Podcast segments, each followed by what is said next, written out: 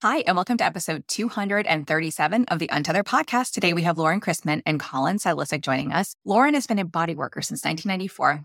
Currently, her practice focuses on craniosacral, visceral manipulation, and structural integration, ATSI, for children and adults.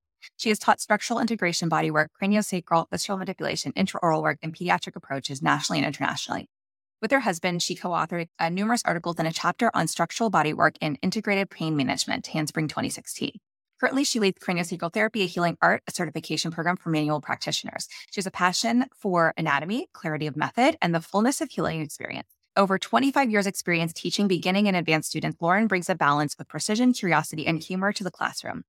Collin has been a body worker since 2021, and before that, spent a decade working in biological science as a researcher, instructor, and curriculum developer. His current practice centers around nervous system regulation and involves craniosacral therapy, myofascial and neuromuscular methods, manual lymphatic drainage, intraoral orthopedic structural bodywork for children and adults. With an unwavering passion for the human body, he is dedicated to the principle that people can self organize and heal. He teaches applied anatomy and physiology and continues to write and research on topics ranging from neuroscience, manual therapy, trauma work, philosophy, and more. Quick disclaimer all information, content, and material of this podcast are the opinions of the speakers and is for the informational purpose only and not intended to serve as a substitute for the consultation, diagnosis, and or medical treatment of a qualified healthcare provider.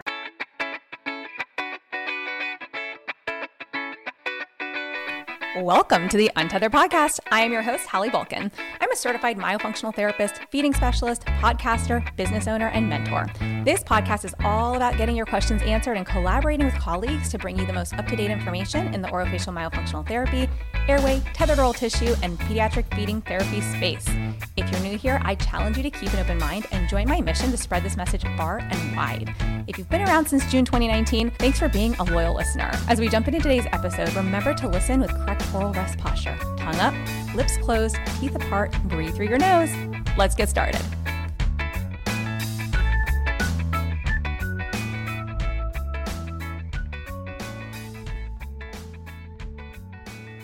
Lauren and Collin, welcome to the podcast. Thanks for having us. Yeah, happy to be here. Thanks for having us. So, I'm excited to dive in today. Um, I know that we're going to talk about CST, but I think one of the things that would be really cool for us to dive into first is the history of CST. Where where does where does it come from? Mm-hmm. Mm-hmm. Um, maybe I'll start a bit in yeah, that. Yeah. Craniosacral therapy is an offshoot from osteopathy. So, osteopathy is a manual method that was founded in the late 1800s by a man named Andrew Taylor Still. And he was a physician and uh, what was understood, what was called bone setter. He was a bone setter working in the Midwest. And he had uh, several different shifting transformative experiences where he just came to move away from what conventional medicine was at the time, which remember pre anesthesia, pre hygienic methods. Think Civil War battlefields, which he was a surgeon in the Civil War.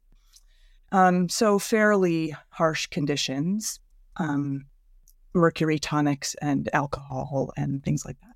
Some herbalism, but mostly the MDs were doing different things.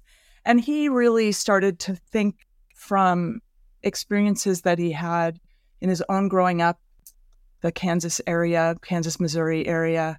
His father was a physician. He started to orient to the question why is it that we can heal in so many instances and then sometimes we don't heal? And he started to orient to the power of the individual to heal themselves and the system to heal itself. And how can we sustain that capacity for as long as possible?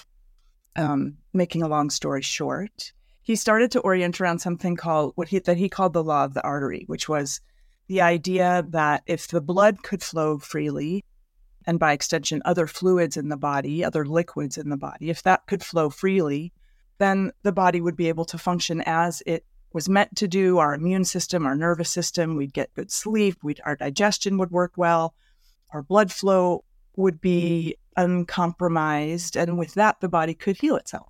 So he started osteopathy. Fast forward to the early 1900s, a man named William Sutherland was someone who started to explore how the cranial bones themselves are pliable and movable at the sutures, the place where the bones meet, but also the pliability of the bones itself. And started working with those with manual methods to support uh, balance and movement alignment in the cranial base, especially, but the whole cranium and the membranes that are there and central nervous system and all of that. So he called his work cranial osteopathy. And at first, he did it in private because it was a wackadoo idea to say that the bones in the head move. And some people would still agree that it's a wackadoo idea. Mm. um, but Uh, he started getting really positive results, and his colleagues who were contemporaries of his started to ask him, like, what did you do? So he started to teach and founded this branch of manual therapy called cranial osteopathy. Fast forward a few more decades, things on the ground, the landscape of the medical system on the ground has shifted quite a bit. And for a variety of reasons, fewer osteopaths in the United States were learning the manual methods and a man named John Upledger, who people might have heard his name associated with craniosacral therapy, um, decided to teach some of the manual methods in a very gentle way to non osteopaths. And he was the one that generated the term craniosacral. Um, so that comes from John Upledger. And those of us that aren't osteopaths who do work in this tradition have a debt, a, a debt to him to make this work available to us um, to provide to our clients.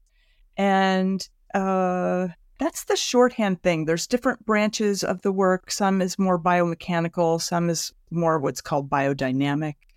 As we go along, we might drop into those distinctions.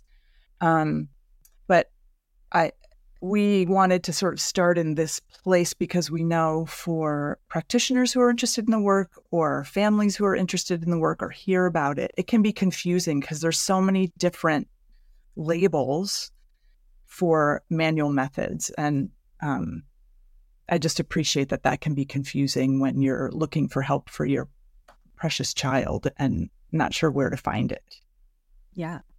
Well, Anything one thing that you one thing you mentioned that I think is a big conversation in the myofunctional therapy world amongst the more airway focused dentists is that the cranial bones, the sutures, are in fact, you know, we can work with them. They're not completely sutured together in the sen- sense that I think that we've always been taught they are. Mm-hmm. Um, I learned through adult expansion that, you know, myself mm-hmm. firsthand as a patient, what could be unsight expansion when I was younger too. And then they also stuck a whole big appliance in my mouth It was just, you know, glued on there for, I don't know, 20 years, however long it ended up being. It was a long time. And when it came off, everything started shifting. And I went, uh oh, that, that shouldn't happen. This has been in my mouth since I was like a teenager what's yeah. happening? So, you know, as things started to shift, and it wasn't just bone that was moving, my maxilla was actually turned in on one side, and I kind of fell mm-hmm. into this space. I was, and it still is, still a work in progress, but um, I started to realize myself like something larger is happening here, and I need to go seek out practitioners who have these alternative, alternative you know, mm-hmm. going back to the roots, right? Uh, mm-hmm. Ways of thinking, really. And, and that even threw me into the whole homeopathy world. And that's a whole other conversation for another day. Mm-hmm. But I I dove deep three years ago and I can't, I, there's no coming back.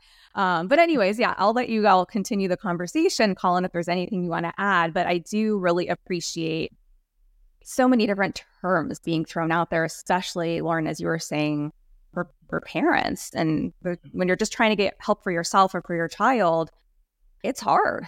Yeah. Yeah. Yeah. Anything you want yeah. to highlight or add? Yeah. Well, yeah, I guess with respect to the struggle that can exist in just trying to figure out what's going on and what's what, um, I do really, I really appreciate the historical narrative around where these things come from, what, you know, they're fundamentally represented by. And I'm I was reminded by something you both just said about the movement of the cranial bones, which is an interesting and still, Lauren mentioned, sometimes contentious topic. Um, but of course, it's it can be measured and it has been measured. And in my experience, I feel this all the time um, that we have a sort of a respiratory movement in and out, uh, an extension and a flexion of all those bones at all times. And just to step back into history for a second, um, in my understanding of medical history, it was anatomists in the United Kingdom who were looking at uh, deceased bodies, which nothing moves in deceased bodies. And that's where that originally came from in the medical mm-hmm. understanding of cranial bones are stuck in adults, they don't move. Um, but there was a, sort of a, scientific battle with an anatomists in Italy who weren't looking at deceased bodies and were like, no, no, no, they clearly move. UK won that debate. And that's what got put in standardized medical text, you know, hundreds of years ago. And it still persists to this day. Um, mm So to add add into the conversation of um, you know being a parent trying to find you know what's what and there's information that really well-meaning people and wonderful institutions have you know information that might actually be outdated to make it even more confusing. Um, so i really appreciate that historical perspective. That historical perspective and looking at the roots um, and how how it all comes together and where some of the differing perspectives um, came to exist, um, it makes sense to mm, jump into the core principle again of like what what's going on in osteopathic medicine. What is the principle there, and by extension, in all of the things that came from osteopathy, like chiropractic and myofascial work and craniosacral therapy, um, which is fundamentally uh, this concept called inherent health. That everybody has the ability to heal and self organize. And our work that we do um, both in terms of our presence and simply showing up fully with people, and then our manual interventions is to orient people towards their best version of health, which is what we're doing anyways all the time, right? And obviously, sometimes restrictions arise, long term patterns, sometimes they're, you know, our, our lifestyle can interrupt those things. But um, yeah, so we act we sort of act like a lighthouse, shine a little light on places. Um, the body responds and it orients towards its inherent health, which is a beautiful principle. Yeah, no, I love that. And I mentioned before how, you know, I really fell into this world of homeopathy about three, three and a half years ago. And one of that was one of the big tenets that was discussed a lot, along with some other this like transformational coaching program that I got into for business and then realized I needed it more for myself and working through that, you know, the creator of that, his brother's a shaman. So working through that and this program he had, um, just really started to teach me that concept that our bodies can heal ourselves. And so I love to hear you touch on that because I think that is something we've gotten so far away from mm-hmm. in traditional medicine as it is today um, that most people don't even know that is a truth. Right. I think, and I think we experience it, but we are not encouraged to identify it. Mm. You know, when we're kids, we fall down and our bodies make a scab. And when I'm getting out of bed, my heart and my lungs respond and I don't pass out every time, hopefully, right? I mean, but this right. is like th- these are examples of how does our body manage our state? And adapt to whatever the demands are. I'm going to run upstairs, my heart rate increases, my blood pressure shifts, my lungs are pumping as much oxygen. And then I sit down and maybe I'm going to binge watch for a bit, but then my body goes, oh, this is what we're doing. And it adjusts accordingly.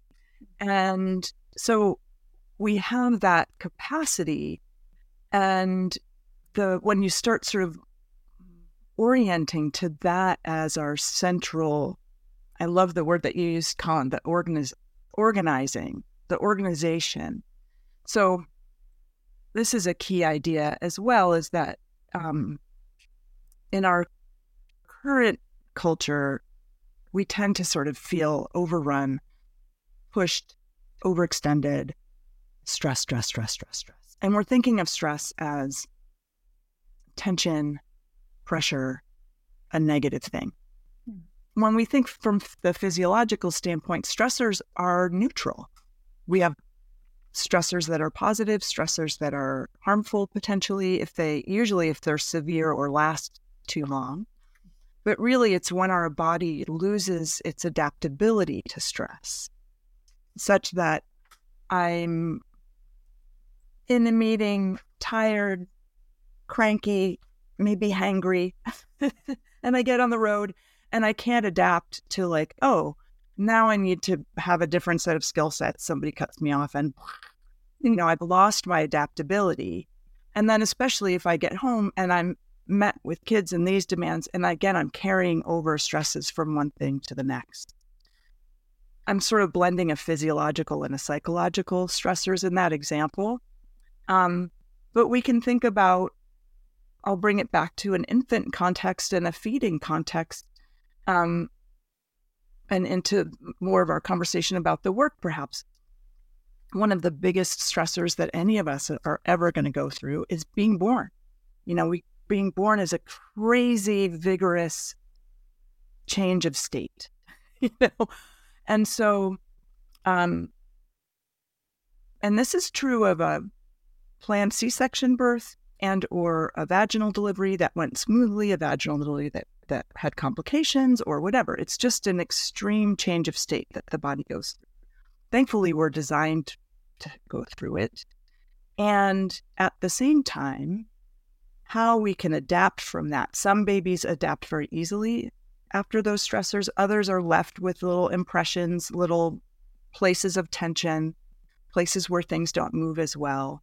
And then the body has trouble adapting to the stress of the first year.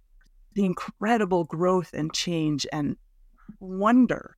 I mean, I think it's a little bit why, if we could and we were left to our own devices, the caregivers would just sit and just like stare at their little person for the first three or four months because you're just like, wow, so much is changing. Um, and that change, that adaptability, is again a reflection of inherent. Mm-hmm.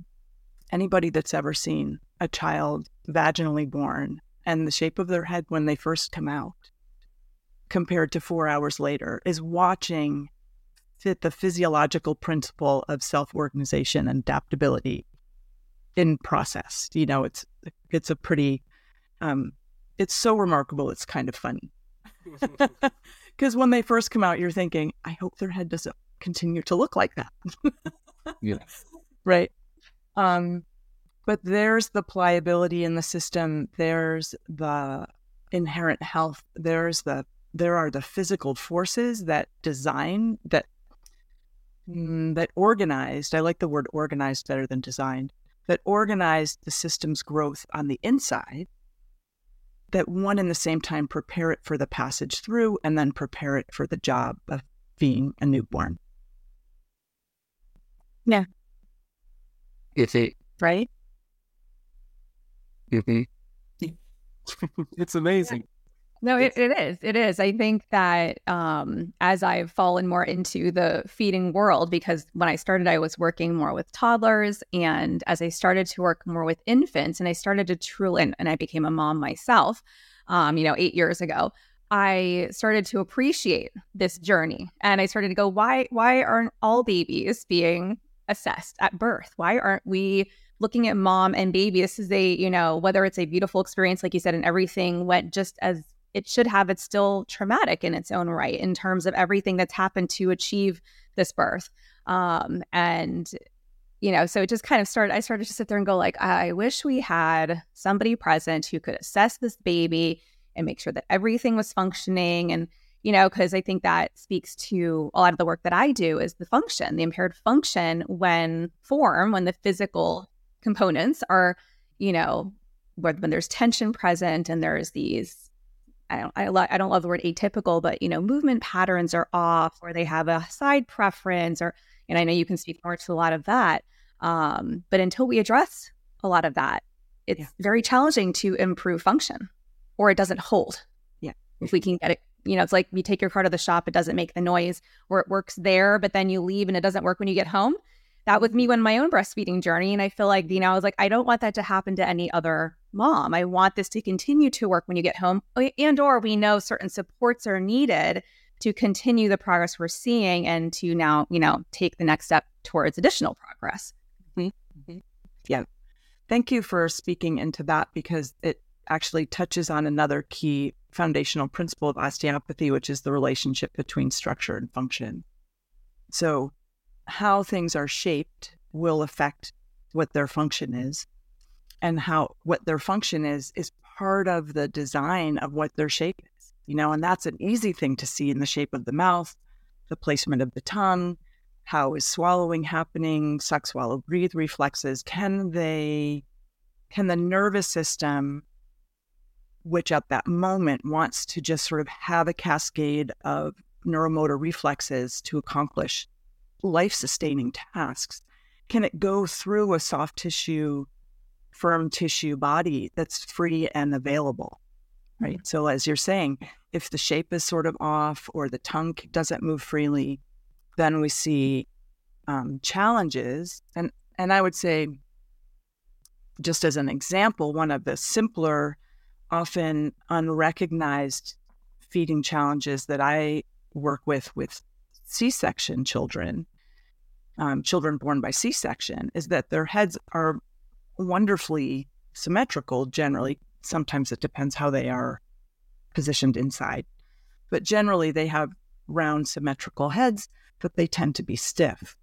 Yeah. So they, in my experience, I see clinically, I'm seeing a pattern of the kids that have um, stiff upper crania, the vault, the upper um, part of the cranium, the parietal bones and the upper frontal and and uh, occiput parietal, especially that that take the brunt of the vaginal birth and giving us that little cone head experience, and then we kind of come out of it that instills some pliability in the vault. And when children are born via C section, which I'm not against at all, I there's so many good reasons to utilize that intervention. I think it's great. The complement then would be the manual work to help the vault be more pliable because it didn't get a big squeeze, it didn't get to rebound. And those little ones tend to come to me with challenges of suckling that are about the child becoming fatigued. They sort of suck, suck, suck, stop. So they're a, la- they're a lazy sucker. There's, you know, all that sort of stuff. And to me, it's like, well, yeah, because they're suckling into stiffness. So it's yeah. more work. It's just mechanically more work on their little tongues to press against a palate that the palate isn't getting the echo from above of ply. That's, they're not working like trampolines. There's not pliability there, but it's meeting stiffness. And um, we all know that from our going to yoga class or the gym or whatever. When I'm stiff or crooked, I, I don't go as far. I don't go as fast. I tire out more easily. Yeah. Mm-hmm. Are you seeing that also then continue throughout the body? Since we're so interconnected, do you notice like over time that that snowballs in a sense, lack of better word? That's a good question. I, I think I would say not in a direct way. I, I, think the ripple that happens coming out of that has more to do with the impact that challenges in breastfeeding have on the on the dyad or the triad, the you know, the the unit where it's like, oh, this just becomes a stressful thing. Hmm. And then it's kind of a stressful thing. And then then there's a a physiological stressor, but also a psychological stressor in the family unit that says, here's this really important thing that maybe we're missing out on, maybe I'm doing it wrong. I'm sure as a feeding specialist, you see all kinds of ways that how can it not hurt our heart if things are challenging? Yeah. Well, and I, I had 13 months of painful breastfeeding with my first daughter because I thought that was normal, but I was like, turning my head away from her so she would not see my face when she lashed because it hurt so bad. And, you know, we've been to IBCLC and nobody at that point suggested any other practitioners mm-hmm. that was in my PEDS office. I kind of felt like alone in an ocean myself. And mm-hmm. I'm sitting here like, I'm a feeding therapist. I mean, I know I work more 24 months plus, but that she's the one eight years ago who threw me in, into the infant world because when I realized that was not normal and that she was lip and tongue tied, I was like, okay, if only, only I knew. And so the way that I even prepped for my pregnancy the second time, my own body, and the way that I cared for my body and did body work during that pregnancy to prepare for delivery and the way that I, you know, addressed things after birth um, for both of us was very different. And it was not, you know, not only did it change both the the dyad, you know, the psychological connection, that, you know, emotional connection between us. Um, it's very interesting to see even now, my eight year old and how she seeks attention from me in a different way than my five and a half year old does mm-hmm. um, because it started at birth. And, you know, I'm like, and it kills me to a certain extent too, because I'm like, I wish I could go back and, right. you know, change things. And so that was, you know, she really is my reason for getting into working with infants and connecting with these these parents, these caregivers who felt very similarly and who basically feel like I've got one job. I have to keep my my child alive. I need mm-hmm. to feed them. And if breastfeeding's not succeeding, or bottle feeding's not succeeding, or transition to solids is not going well, um, you know, it's that's you're immediately stressed, and then child is stressed, and it's just a whole big, you know, yeah, iceberg of all the things at that point. But that's where I I really came to appreciate the need for addressing the whole body and not just diving in at the level of the mouth because I was never taught that. I was taught, oh, there's a feeding issue. Let's let's look in the mouth, which was completely opposite of what I learned in grad school. Nothing about pediatrics, all adult dysphagia and swallowing disorders. Um, and so it was, you know, a lot of unpacking over the years to figure out how does this all integrate? How do we work together? And it wasn't until I really connected with some some osteopaths and craniosacral therapists, actually, PT who had various other trainings as well, where I started to really appreciate all of this work. And I was like, well, why isn't everybody getting this? What? Why is this not a thing? Why, why did I know about this eight years ago? Yeah. Yeah. Yeah.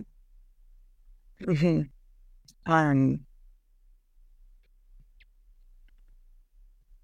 right. And we just do our best as parents. We just sort of offer what we can and we keep learning and we do our best. And again, I would um, not to be Pollyanna about it, but we are, as organisms and very much as family structure, uh, our successes as a species, you know, we're designed to have a rough go and continue on and mm. heal. Like we are designed to be able to heal. And your eight year old daughter is already the fact that she seeks you out now in those ways is her version of healing herself and healing that little component of like, oh, I didn't quite get enough. So I'm going to get some more now. Yeah. Like, how brilliant is that? Yeah. You know, and it, and so it's even a subtle shift of like, is she doing that because of a problem? Or this is how she's fixing it. This is mm-hmm. how she's navigating and self healing that. And we are all doing that all the time, right? We find the people in our lives and, um, again, with enough resilience and resource, we find successes and then we have some failures and that's hard and difficult. And then we kind of keep going and we help yeah. each other out. And yeah, well, and thank you for that. I mean, she's, she's a brilliant child. She mm-hmm. is, you know, I absolutely love watching her and learning from her. I mean, like I said, she was one of my greatest teachers and you know, she fed around the clock. So she was literally attached to me all day, every day for a very long time. But um, but yeah, it's just you you really start to feel the differences. And I think, but it's a great perspective too, because I think that she does actually absolutely get what she needs. And she's very children are so amazing at figuring out what they need and seeking it. And then as you know the parent i feel it's my job to to provide that for her in the way that she is you know requesting it in a sense. So that was beautiful. Thank you. Mm-hmm. yeah yeah. Yeah i wanted to echo that that it's i mean we're such we're feeling beings and there's so much wisdom in that. There's so much intelligence especially in children. And one of my favorite parts in being a practitioner, favorite things that happens is when a, a child really leans into the work and they're like, right here, they'll literally direct you to the thing. Um, and you give it your attention and then what all these shifts happen. It's, it's just incredible. And rewinding a little bit, mm-hmm. um, the question about, you know, how restrictions might echo or tran- yeah. transform throughout the body. Um, I'll, I want to tell a, a personal story about my second born um, who was who was born at home, and the greatest experience of my life is that I got to catch him, which was mm-hmm. just amazing. Um, and just just feeling him in that first moment and feeling him, you know, initiate secondary respiration, which in osteopathy and craniosacral therapy, um, uh, the diaphragmatic breathing and the heart rate, that's secondary respiration. Primary respiration is sort of the the flow of the cerebral spinal fluid, that intrinsic just life, the motility of all the cells. Um, some words in there we can touch on later. But anyways, um, yeah, it took him a while to transition, and I I didn't even notice probably for half an hour that he was a boy. For instance, I was just so in awe with with what was going on and him coming to life. Anyways, fast forwarding, he feeding was relatively easygoing, but there were some concerns, especially from from Ashley, my wife. Um, and we had a lot of difficulties. Uh, two frenotomies with our first boy. The second one was kind of a nightmare.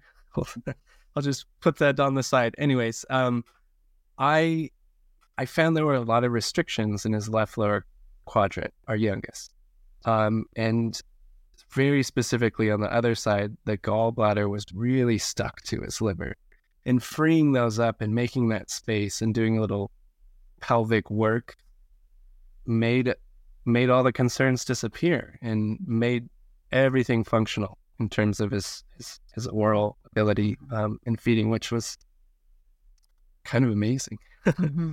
Yeah, yeah. We have this saying that you know I've heard people say, but it never really meant what it means now. Um, a lot of people say we see on the lips what we see on the hips. Mm-hmm. And, you know, there's other like little things like that too. And, you know, we do focus on posture and 90, 90, 90 when we're transitioning to solids and be able to hold our head up and having the right supports. But there's never really been much beyond that to mm-hmm. really dive into, you know, the pelvis. And it's something too that um, I do this free training three times a year for feeding therapists on how to screen for feeding. And one of the things I have them look at is the pelvis. Are they are we sitting straight up? Are we tilted anteriorly? You know, posteriorly? And to get them to really understand that, I have them take a sip of water in all three positions in their chair. And when an adult takes a sip of water with an anterior pelvic tilt or posterior pelvic tilt that they're normally not sitting in, everyone's like, I almost choked. I'm like, correct, because your body is not meant to feed in this position. Now let's take this back to the babies. Mm-hmm. And, you know, and, and, and that's really as far as I go with that. I go, okay, now go talk to all the other professionals because this is just to kind of open your eyes. And that's as far as my knowledge goes. Um, but it just, it really is amazing to see, like you were saying, a lot of the symptoms mm-hmm. went away when the body was able to do it what it was supposed to do. When, it was, was free to move in the way that it's meant to. Um, and I think that that that whole structure, you know, form and function, structure function relationship, again, is just not touched on enough. And that's one of the reasons why we really encourage families to seek this type of work because we can we can work with you, but if you're not willing to seek these other providers out it's going to be a longer journey in my in my experience and sometimes we can avoid some of the work if you know like i be happy to put myself out of business if I, you don't need me because you're able to achieve feeding with this other provider because now everything's working for you and your child. That's fantastic you know that's my mm-hmm. goal at the end of the day. Um so anyways that's you know i love this conversation because i think it's just so needed. Yeah yeah. Well and mm, we're we're from an anatomy lens, we're we're speaking around the types of longitudinal connections through the body of some of our various structures. Mm-hmm. And so when you had asked me earlier about the implications of a stiff cranium and how that might ripple out, I was thinking about it in a causative way. But there's all sorts of things that are co-occurring or I just don't ask myself what caused what. Like I'm not I'm not terribly interested. I'm I'm kind of interested in the causal way of thinking about things, but I find in my work a relational standpoint gets me much more interesting results. So mm. is there a relationship between the mouth and the pelvis? Is there a relationship between the stiff vault and the difficulty of the respiration or the difficulty of the suckle reflex? things like that. Um, I don't, I don't, mm, the, uh, a kind of reductive to one component to me often like we lose some of the rich relationships that are going to maybe give us some clues. Mm-hmm. And so um, I know you've had some other guests on the podcast and people who are talking about fascia and sort of the fascia of the body. And certainly it's been in, in the last 10 to 15 years more and more an identified idea of what, what is this tissue that helps organize there's that word again, helps organize movement and function in the body. And uh, we have a, a, scientific clinical inheritance that is a way of thinking about things into parts. We'll dissect things all into parts, parts, parts, parts, parts. And like you're saying, and if, oh, well, it's a feeding problem, the parts about feeding are right at the mouth. And so that's what we'll think about. And so local, local, local, part, I know. yeah. Right? yeah. yeah. And I think there's a really natural um, push push or pendulum swing to that that says, but we're whole beings, which is also true. We are maybe more true. We're whole beings, and there's a holistic place that says everything's connected. Mm-hmm. And one of my, you know, mentors and now friends, um, Tom Myers, who wrote the book Anatomy Trains, which some of your listeners may have come across, um, likes to say, yes, everything's connected, but some things are more connected than others. Mm. Right. So, what are the some things that are more connected to others? And when I think about feeding and this, um, the top of the tube, as I'd like to call it, right? We know the tube goes all the way down. So, the GI tract, embryologically, fascially, that tissue has a continuum all the way down to pelvic floor anus so there we again we have what's what's the realm, what's the alignment, the freedom of movement the sacrum, the innominates. Is there dilemma there? In Tom's work, he tracks that layer of fascia that includes the visceral organs that um, he calls it the deep front line. So layers within the within the rib cage, um, both myofascial layers, but then also organ layers and vascular layers. So it continues through the neurovascular bundle all the way down inner thigh, center of the calf into the arches. Um, and so one of the things that I can see it will affect suckling, but a lot of times people are coming because there's a head preference, you know, there's a head rotational preference. And the local way of diagnosing that says, oh, they have torticollis right? So they have, which technically is a spasm in the SCM, the neck muscle, which rotates the head to the opposite side. But I can have the side they're turned away from on that deep front line layer a restriction around the stomach, a restriction in the diaphragm, maybe in the groin level, the pelvis, as you've been speaking to, the pelvic floor. Maybe the child's also having trouble with bowel movements. But even that leg is the leg that doesn't, when the extensor reflex goes through, that leg doesn't really completely extend all the way out. So I'm sort of just investigating with my hands and my eyes and listening to what the parents have observed and just seeing where are the places where there might be a limitation of movement or a limitation of alignment. What if we free that up to then let the body, again, the body do what it's orienting and wanting to do, which is grow and grow and grow in that first year, especially, right? And learn to move and move on to the next step and integrate those reflexes and do, you know, just be their little amazing selves. Um, having a sense of those layers helps me appreciate that, especially before they're seat before they're sitting. I can talk. A, I like to make a distinction between the positions that the infant is in versus posture, right? Because posture implies the relationship with gravity, mm-hmm. and we're having that. We're we're always in gravity, so we're always having a relationship to gravity. But in terms of our neuromotor patterning and things like that, I I think that first those first few months are they're kind of a different zone where our musculoskeletal system is not in charge as much as our digestive system is in charge. Mm. Our nervous system is in charge. You can even look just like how much volume of tissue is there. Um, mm. The digestive system is really pretty key. And little ones, this is another structure function that sometimes amazes people. But the pelvis is pliable enough that for children that have significant digestive issues, that can change the alignment of the pelvis. So when you go to check your the pelvis, I would say stay open to the idea is it that the pelvis has limited the digestion or really the digestive distress is is impacting the mm-hmm. bony structure yeah. which is so pliable still cartilaginous you know it's calcifying of course but um, there's so much pliability in that first year. Yeah. Well, and, and you brought up two really common symptoms, if you will, right? The digestive concerns that we see in a lot of these little ones, um, especially once they transition to solids around six months or so when, you know, when, when they're ready.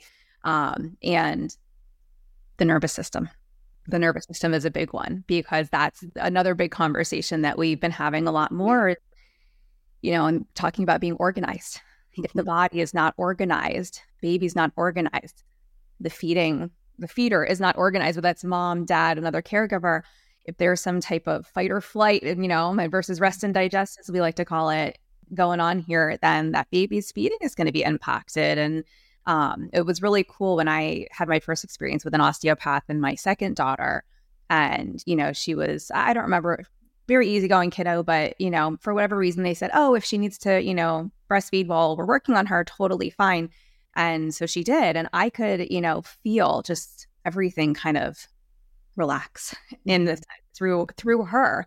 And they said, "You're going, you know, you may feel X, Y, and Z." And I'm sitting here going, "Yeah, I'm, I'm a feeler." So like, I'm like, "Yeah, I I feel that," and you know, I'm the same when I'm getting my own work and things start to flow in my body and I, I can feel that pulse that pulsing which i know not everybody is always in tune with um, it's really very incredible and very interesting to mm-hmm. experience but going back to these little ones it's another conversation we've been having more with, with families is you know it's it's a interesting one to navigate because we never want to put more stress on the feeding situation. We never want a you know the feeder the mom you know the father. We don't want anybody to feel guilty that they're causing this or that they're creating any type of a situation.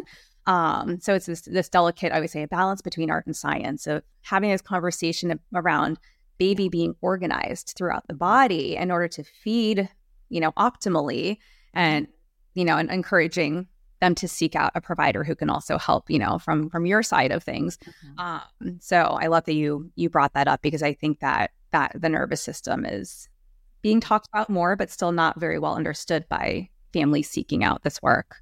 Yeah. Mm-hmm. Yeah.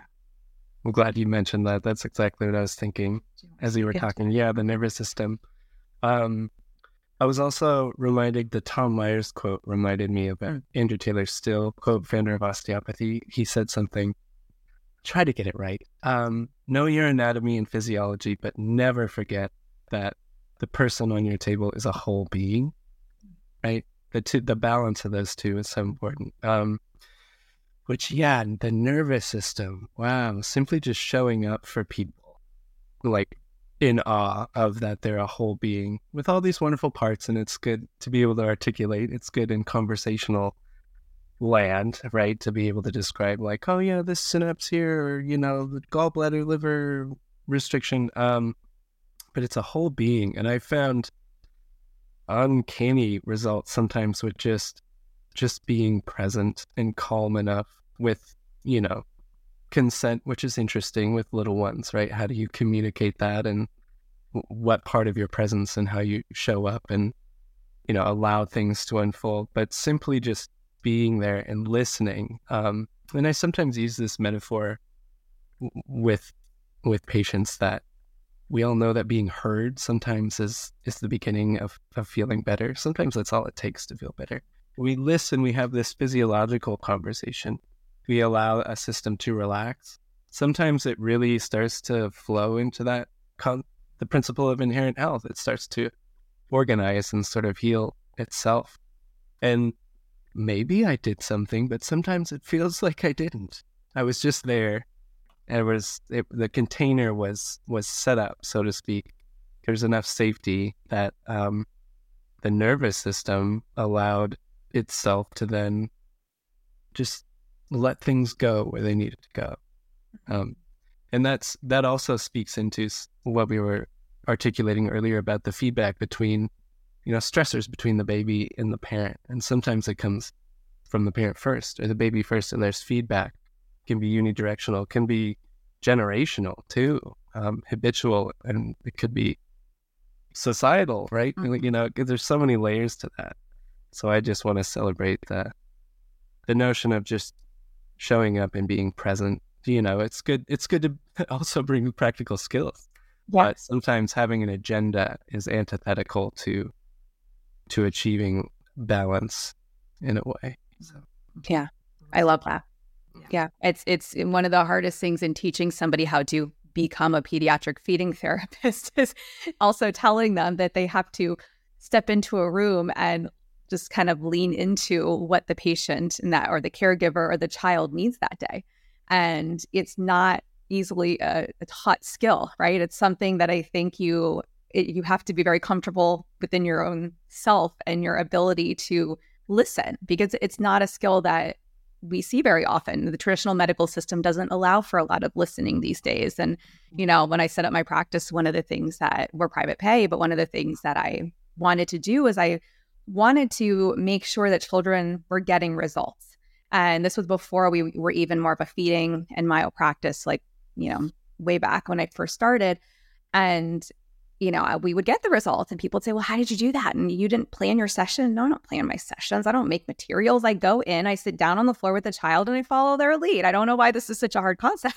but yeah, yeah. I, I worked with children who were on the on the autism spectrum, you know, early on in my career, and these autistic children were fascinating to me because I could see it was like I feel like they want to communicate mm-hmm. but nobody's giving them that opportunity. And, you know, I had one little kiddo that I, I remember, he just stand, I worked with him for a while, but he would, you know, sit at the table with the therapist that was seeing him before me that I, I basically took over the case from. And he wouldn't do anything. He would just kind of sit there and, you know, they just thought he didn't have the knowledge. And when I started working with him, I was like, I'm not doing paper pencil tasks at a table. This kid is four.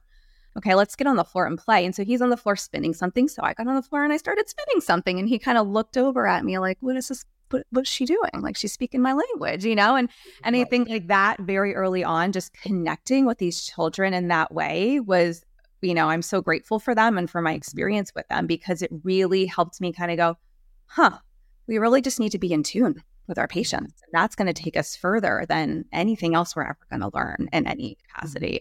Um, and with the infants, you know, I love how you brought up the topic of consent because that too, you know, when I, I may be, you know, I'm, I'll ask a parent, can I hold the baby? Can I, you know, so I ask the parent for consent first and then I will ask the child for consent.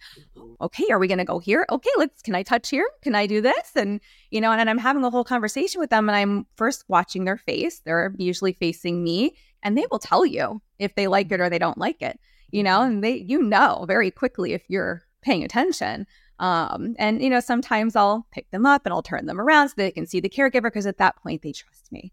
And, you know, it's being able to build that rapport and that trust. And we're bouncing and we're playing and things are kind of loosening up a little bit. And now we're doing a little mouth work and they're they're laughing. And now, now they're starting to put their own fingers in their mouth and trying to bite down on their finger. And I'm going, oh, look, look at that, you know? And so it's trying to teach that to people. We always um, say to our, we run like a 12 week course three times, 12, yeah, 12 week course three times a year. Mm-hmm. And we always tell them, we are going to teach you what an evaluation looks like. We're going to teach you exercises. It will ne- you'll never get through an entire evaluation. Forget the paper. If you need to record it so you can go watch it later, stick a camera in the corner of the room and just carry on because that's going to get you the best information. Fill out your paper at the end when they've left. You know, it's you can't connect with a human if you're so focused on a checklist or an eval form. And you know, okay, well, well, then what do we do in the first session? Well, that also, yeah, I, I can't tell you that. It depends what happened in the eval. And it depends how they show up that day and what they need. And so even in this, um, I was teaching in December, and that this was number one on my list of three things that makes the best myofunctional therapist was listening to your patient. Just Mm-hmm. listen to them. They're going to tell you exactly what they need, why they're here. Leave your agenda at the door.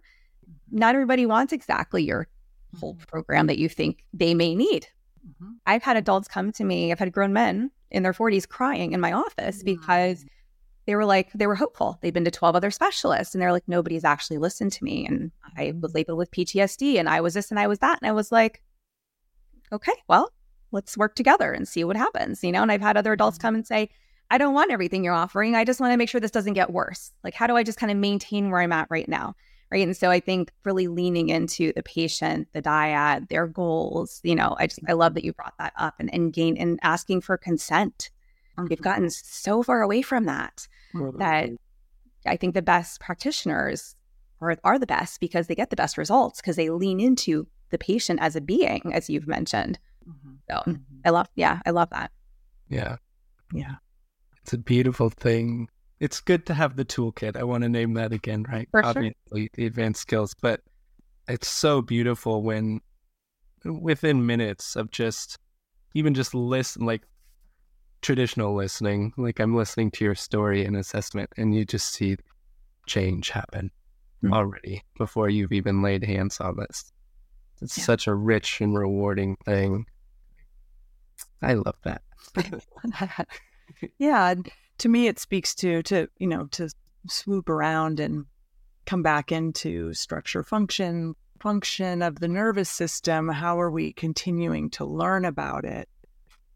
We i really um i've learned a lot by sitting with uh polyvagal theory and which i don't know if you've come across that in your so far, right? But so it's a it's a furthering of this understanding of we've got our fight or flight or the feed, um, feed and breed. This you know, there's all the rhyming things, um, but and it, it sort of furthers. And I loved the examples you were giving about working with the little ones because were just great examples of um, what Stephen Porges, who was the articulator of that theory, um, would identify as social engagement. You know, so we know that our vagus nerve, and it's it's getting a lot of attention lately as people understanding its role in health that's sort of appropriate.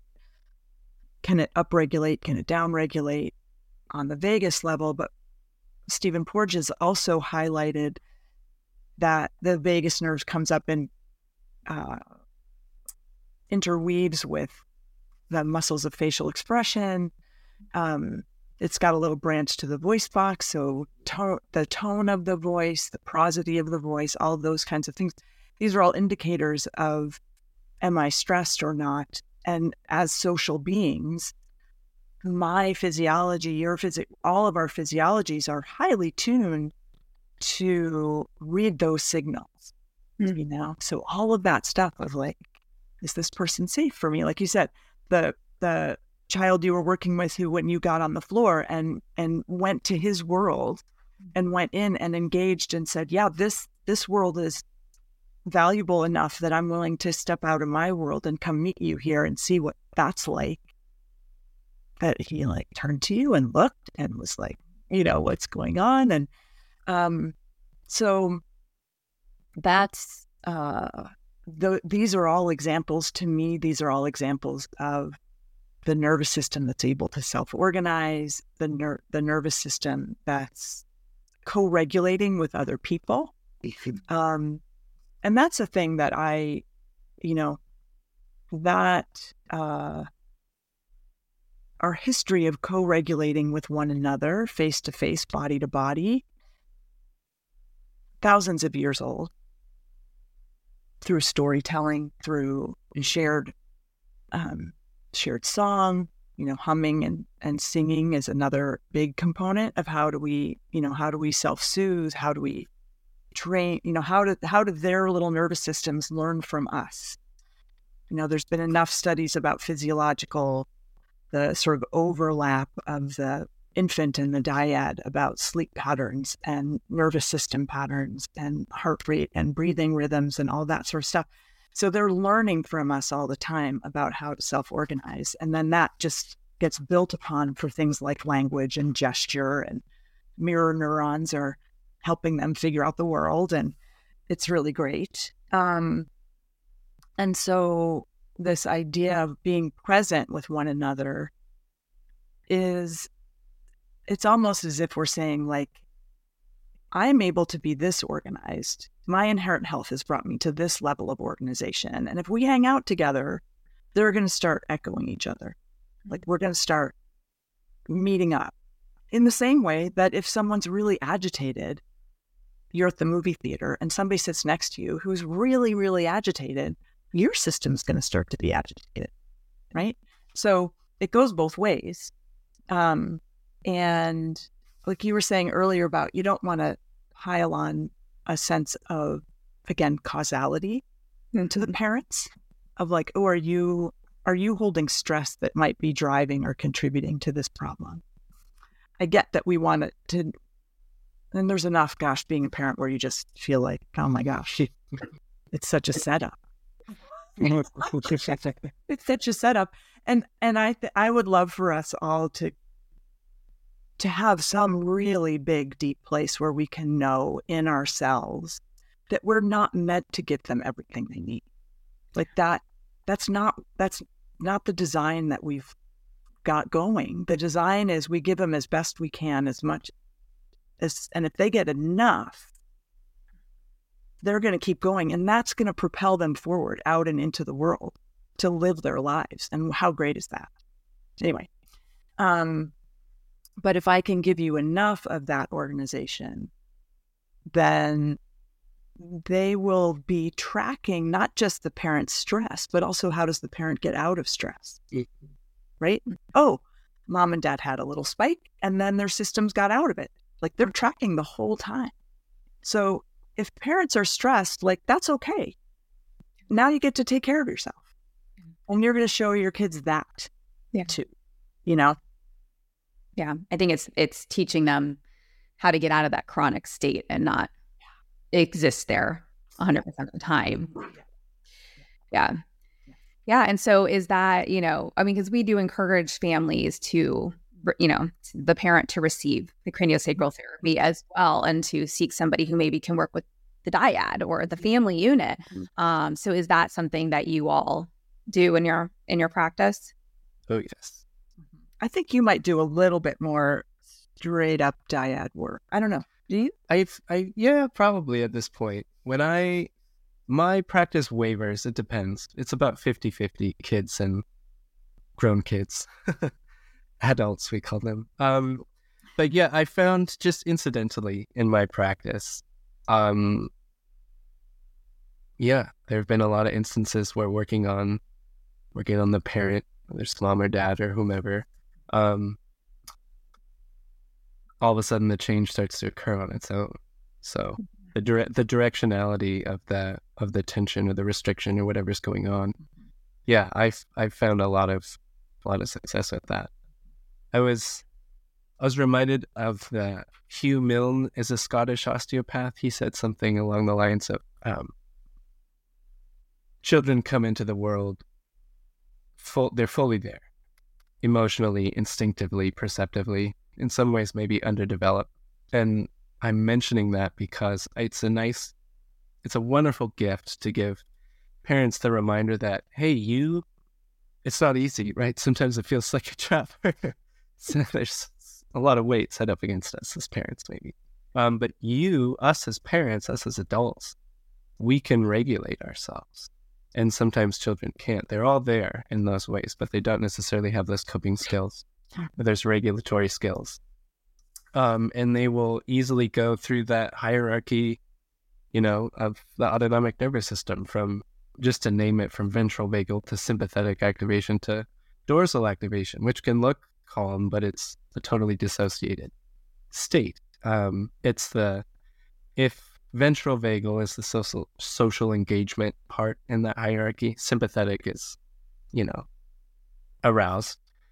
dorsal vagal is the sort of preparing to die or going to sleep. It's not all bad, just to name that. But um, yeah, to be able to both co-regulate, but also uh, Stephen Porges and Peter Levine in a group of you know wonderful doctors in that realm of trauma work talk about being a super regulator.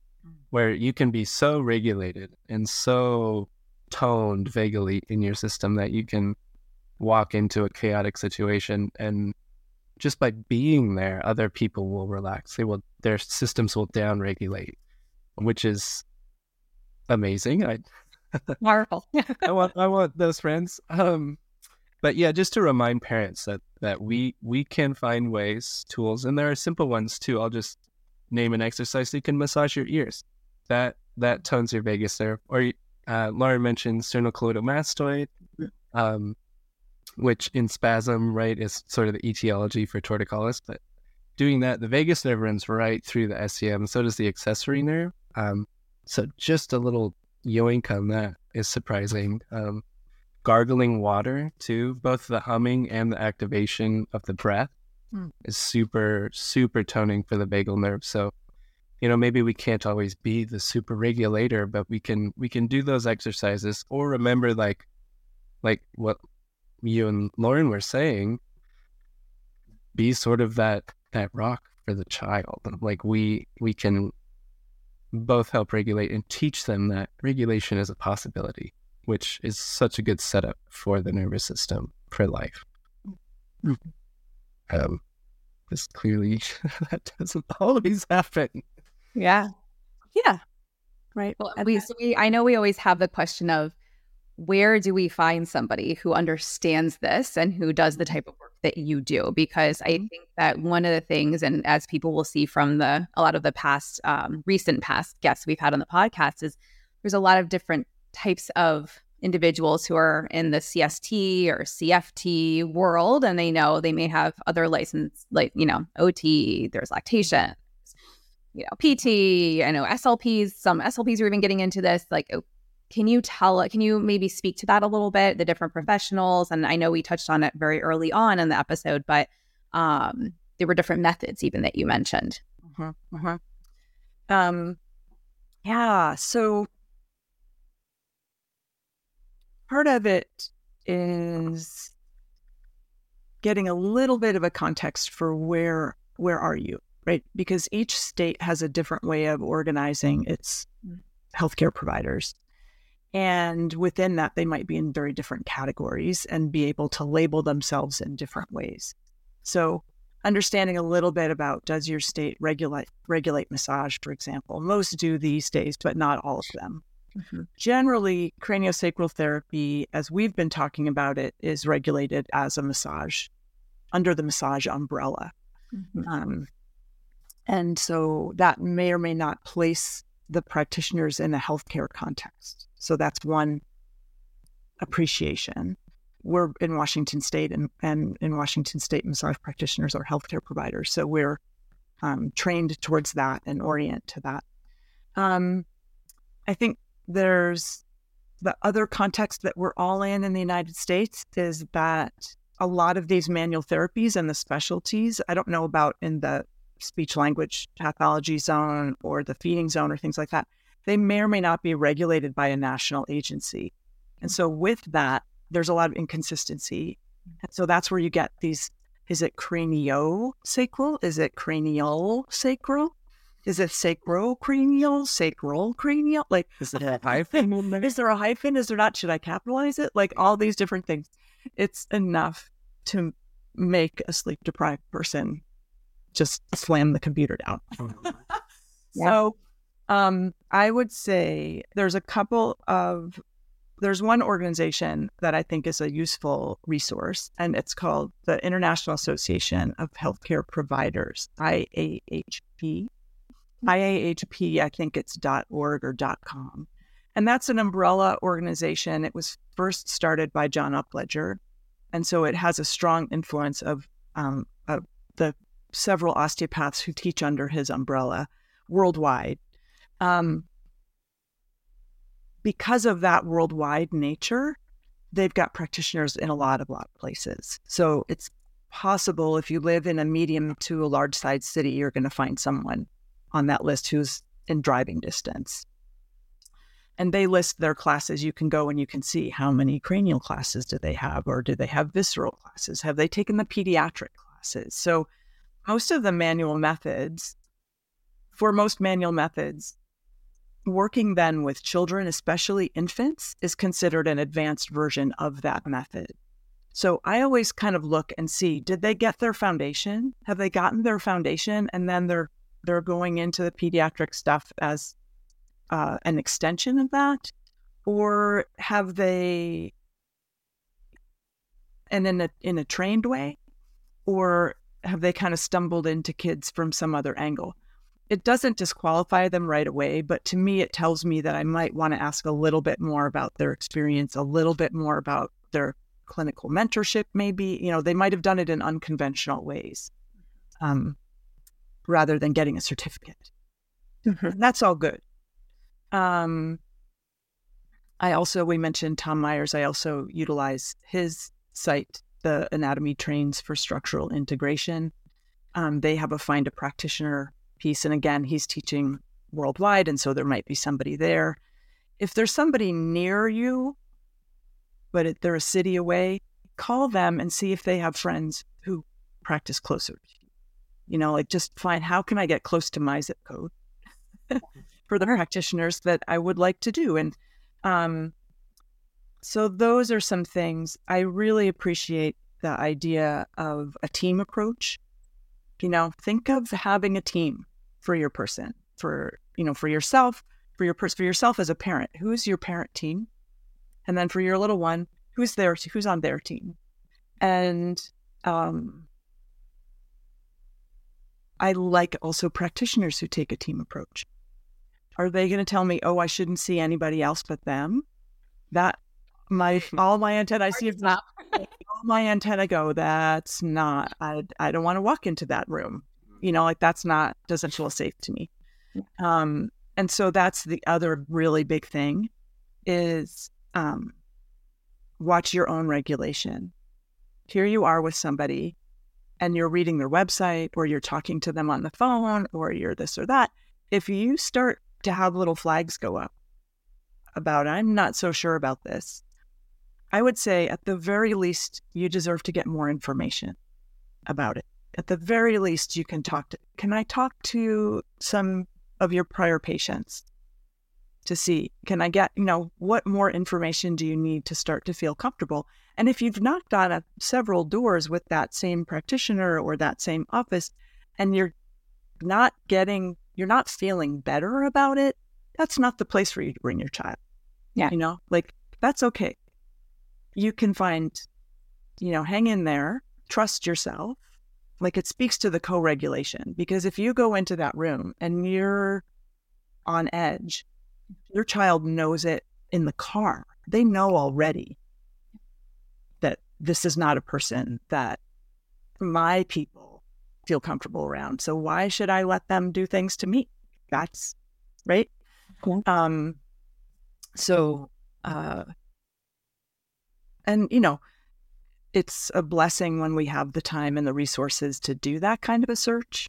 Sometimes we're sort of parachuted into situations and we wind up having care that on reflection later we said oh i'm i wish i didn't shouldn't oughta kind of feeling and again i just come to that place of like and your body's already healing from it like you're already moving forward out of that experience and so how to let it run through how to take care of yourself inside it um right? You can go to practitioners and receive a session on yourself and see if you like it, and then take your child. Mm-hmm. Right? Yeah. I tell I tell um, practitioners to do that before they refer somewhere. Go for a session yourself. Go through the experience. Understand the office.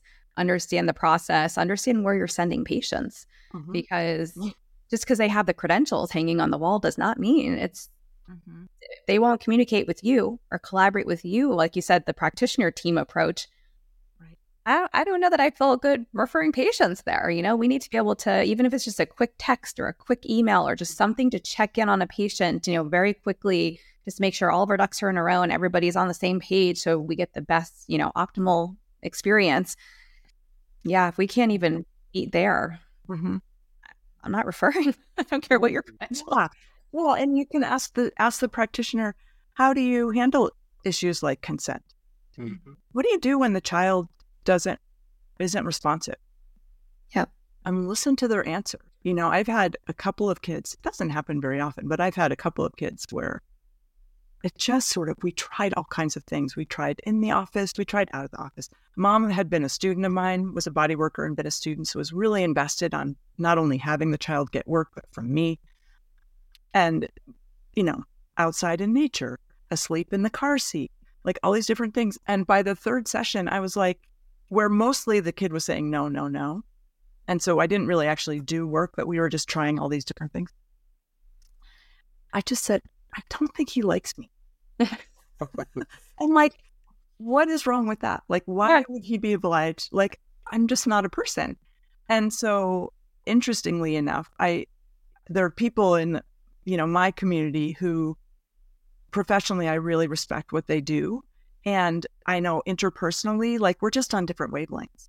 So I was like, you should try that other person because she's not on my wavelength. So maybe she's on this little person's wavelength, you know? Like, I don't know. I wouldn't have referred them there if I didn't trust their work, but I implicitly trust their work. We're just not going to go have lunch anytime soon. Uh, you know, but you know, so as a pra- for the practitioners, like you said, knowing who's in your area, knowing what they do, a team approach for that as well. Like I don't have to be the person for everybody.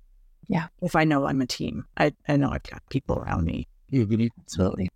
Yeah, that's something I look for and recommend people investigate in other practitioners. It's like, what if it doesn't work? And what's the policy around that? And something I've found that I guess it's led to good outcomes or, you know, good responses, et cetera, good relationships, therapeutic, you know, positive outcomes. Um, is that somebody's willing to, if nothing happens, and this is how I operate in my practice, first meeting with a kid, oh, it didn't work out. That's uh, no charge, obviously. That's sometimes a marker, or it has been in my experience. I don't know if that's always good or bad. Maybe that's bad business. I don't know.